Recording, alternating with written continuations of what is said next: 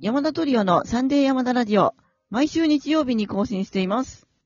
この番組は北海道と横浜で超遠距離ピアノトリオを組んでいる私たち山田トリオが、クラシック音楽や楽器に興味があるというあなたに向けてお届けしています。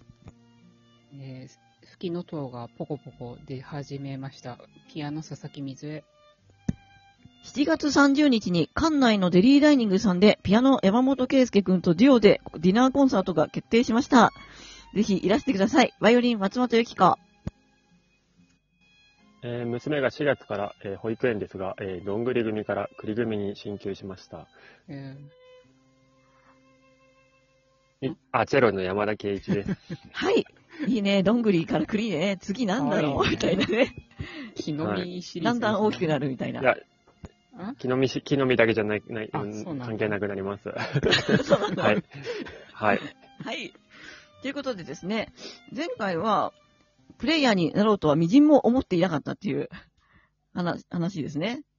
で、うんその私が、えー音楽院のめちゃくちゃバイオリンが上手い白崎康子さんの演奏にびっくりして、えーファンになってしまったっていうところまでしかいかなかったんですけれども、続いて今回もですね、えー私がバイオリンを弾く理由後編ということでお送りしていきたいと思います。えーそれでですね、ご卒業された後も先輩の演奏が聞きたくてですね、名古屋でも、愛秋田でも、山形でも、全国に飛んで気に入って いたわけですけれども、結構ですね、あの、コンサートホールとかじゃなくて、カフェとか、デパートとか銀行とか、意外と雑然としたところで演奏していらっしゃったんですね。うん。で、それにすごい憧れていて、っていうのはチケットを買って出かけていくコンサートとは違って、偶然バイオリンを耳にした方の人生が変わる可能性があるじゃないですか。うん。うんで、それがすすごいことだなと思って、それで私も学生時代にイタリアンレストランで演奏したりとか、あと音楽院を卒業した後にカフェで BGM 演奏するようになりまして、で、それが、まあすごい楽しいなと思ってたんですね。うん。で、同時に、なんか、リサイタルもやっていきたいなと思ってて、で、それはまあなんでかっていうと、弾くのも好きだし、あとはちょっと大変なことをした方がいいっていうのも あって、コンサートをやると疲れるんですけど、まあ、やりがいと生きがいと仕事が全部揃ってるっていうことですよね。で、コンサートは、まあ、研究というよりは、実験っていう感じでまた楽しいんですよ。なんかこれを弾いたらどういう反応が来るのかなみたいなのを思ってですね、いつも曲を選んでいて、私はあんまりお客様が喜ぶからこの曲をやろうっていうことを本当にしないタイプの奏者で、どっちかというとこれを弾いたらどういう反応が来るんだろうっていうのをいつもすごい楽しみに思ってやらせてもらってるんですけど、でも結構一緒に共演する人の影響もすごい受けるので、一緒に曲を決めて、あの、これはどうでしょうかっていうふうにやってはいるんですけれども。まあ何よりもですね、活動開始した当初は、クラシック音楽を啓蒙したいみたいな気持ちがすごく強くて、バイオリンとかクラシックの入り口になれたらいいなみたいな気持ちがすごい強かったんですね。うん。で、歌手の伴奏をしてるのも、それが最初の理由で、ロックとかポップスしか聞いたことがないみたいなお客様がバイオリンかっこいいとか思ってくれたら嬉しいなっていうのがすごいあったんですね。まあそれは今もあるんですけれども、今はでもやっぱりこう活動を始めて随分経つので、かなり気持ちっていうのは変わってきてまして、その、まあ、アウトプットする場所だなっていうふうに思うようになってきましたね。うん。うん。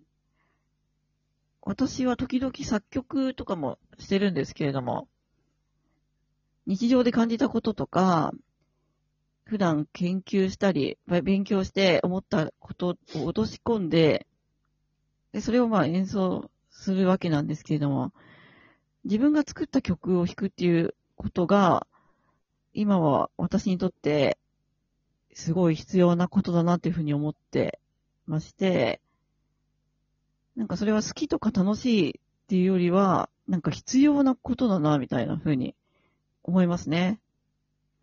で、コロナになった時に作った曲っていうのがあるんですよ。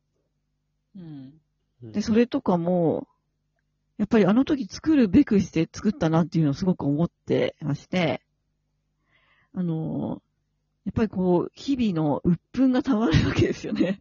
あの、コロナになった時なんて、まさしく、生きがいと仕事と、まあ、両方なくなっちゃったみたいな状態になってるわけですよね。うん。で、その、鬱憤が溜まっていたのを、まあ、曲を作ることで、発散と言ったらあれだけど、うん。まあ、した、というか、うんそういう風にできて、で、まあ、コンサートでその曲もやったりして、あの、良かったなというふうに思うんですけれども、今、曲を作るのもね、すごく楽しいんですよ。前はあんまりうん、なんか、そんなに曲を作るのが楽しいとかじゃなくて、なんていうんですかね。うん。なんか作れそうだなと思って 作ってたみたいなところはあるんですけど、それもまあ実験じゃないですけど、うん。でも今は、なんか曲作るのが楽しいなという感じで作ってますね。うん。うん。なんか多分もともと、は、あ、ごめんなさい。なんだろう、こう、作るのが好きなタイプなんだと思います。その結構頻繁に作ってます？いや、全然作ってない。頻繁には。なんか、やっぱり、あのー、鬱憤が溜まった時ですね。鬱憤が溜まった時に作るんだね。そうですね。あの、サンバブリランティッシモという曲を前、あのみんなとやったじゃん？うん。うんあれは、あの、鬱憤が溜まったんじゃなくて、なんか明るい曲作ってって言われて、作ってました。はい。なんかあれ、あれはちょっと違うんだけど、他の曲は大体、なん、鬱憤が、鬱憤が溜まったっていうか、なんかこの気持ちを言葉にできないみたいな時に、うんそれどうし、どうしようっていうふうに思った時に、あ、曲にしようかな、みたいな感じですかね。大体そうか。アウトプットって感じなのかな？そうですね。なんか、あのー言語化できない感情みたいなのを、うん。とか、あとは、こう、日常の中で、うん。あこれを曲にしたいなと思った時に作るみたいな感じかな。うん。まあ、いろんな作り方があるんですけどね、その曲の作り方も、なんか、いろいろあって、前私これを、あの、自分のコンサートの MC で話したら、すごい驚かれたのが、あの、バイオリンを弾きながら曲を作ってないんですよ。うん。言ってる意味わかんないと思うんですけど、譜面上で曲を書いてて、で、音出してないみたいな。うん。だから、あの、リハに入った時に初めて自分の作った曲を聴いてる状態？でも頭で音も、音は鳴ってるんですあ、よね。そうそうそうそ旋律ぐらいは。う。うん、まあ、絶対音感あるし、その、うん。譜面に書いて和声と、あ、コードね、つけて、メロディー書いて、みたいな感じなんですけど、で、ここはこういううんリフあを弾いてくださいみたいなのは、あの、ピアノの人とかに言ったりはしますけど、でもその時ね、すごい感動するんですよ。その、リハに入って、実際に自分の曲を聴いた時って、あ、こんな風になるんだみたいな。こんな曲だったんだっていう、驚きがすごいありますね。でそれもね、すごい楽しいんだよね。えどういうこと？その、リハに入るまでさ、弾かないってこと？そう。練習ししないの？練習もしないし、自分が和音も鳴ならさないんですか？うん一音も弾いてないね。うん一音も鳴らさないってこと和音も。うん。なるほど。で、その、なんか弾いて、そのリハに入った時に、それを聞くから、すごい感動するんですよ。ああ、こんな曲なんだみたいな。で、しかも思ってるよりあでもやっやっぱりこの和音変だったみたいなことないですか？あ、なんかね、変化、ピアノ、ピアニストに指摘されて、ここは違うコードがいいねっていうのはありますね。あ、鳴らさないときっとそういうことあるのかなと。あんまりないけどね。なるほど。あ、でもね、うん。さあ、もうこっちの方がいいねっていうふうに言われるぐらいか。そうそう、ここれはどうでしょうかみたいな感じあ、。なるほど。うんうん。そう、でも本当にあの、感動しますね。やっぱりこの頭の中でしかできてなかったものが実際弾いてもらうとね、すごいね。うん。それもすごく楽しいですね。だからまあ今はね、まあまとめると、まあ楽しいからややってるっていう感じです。以上。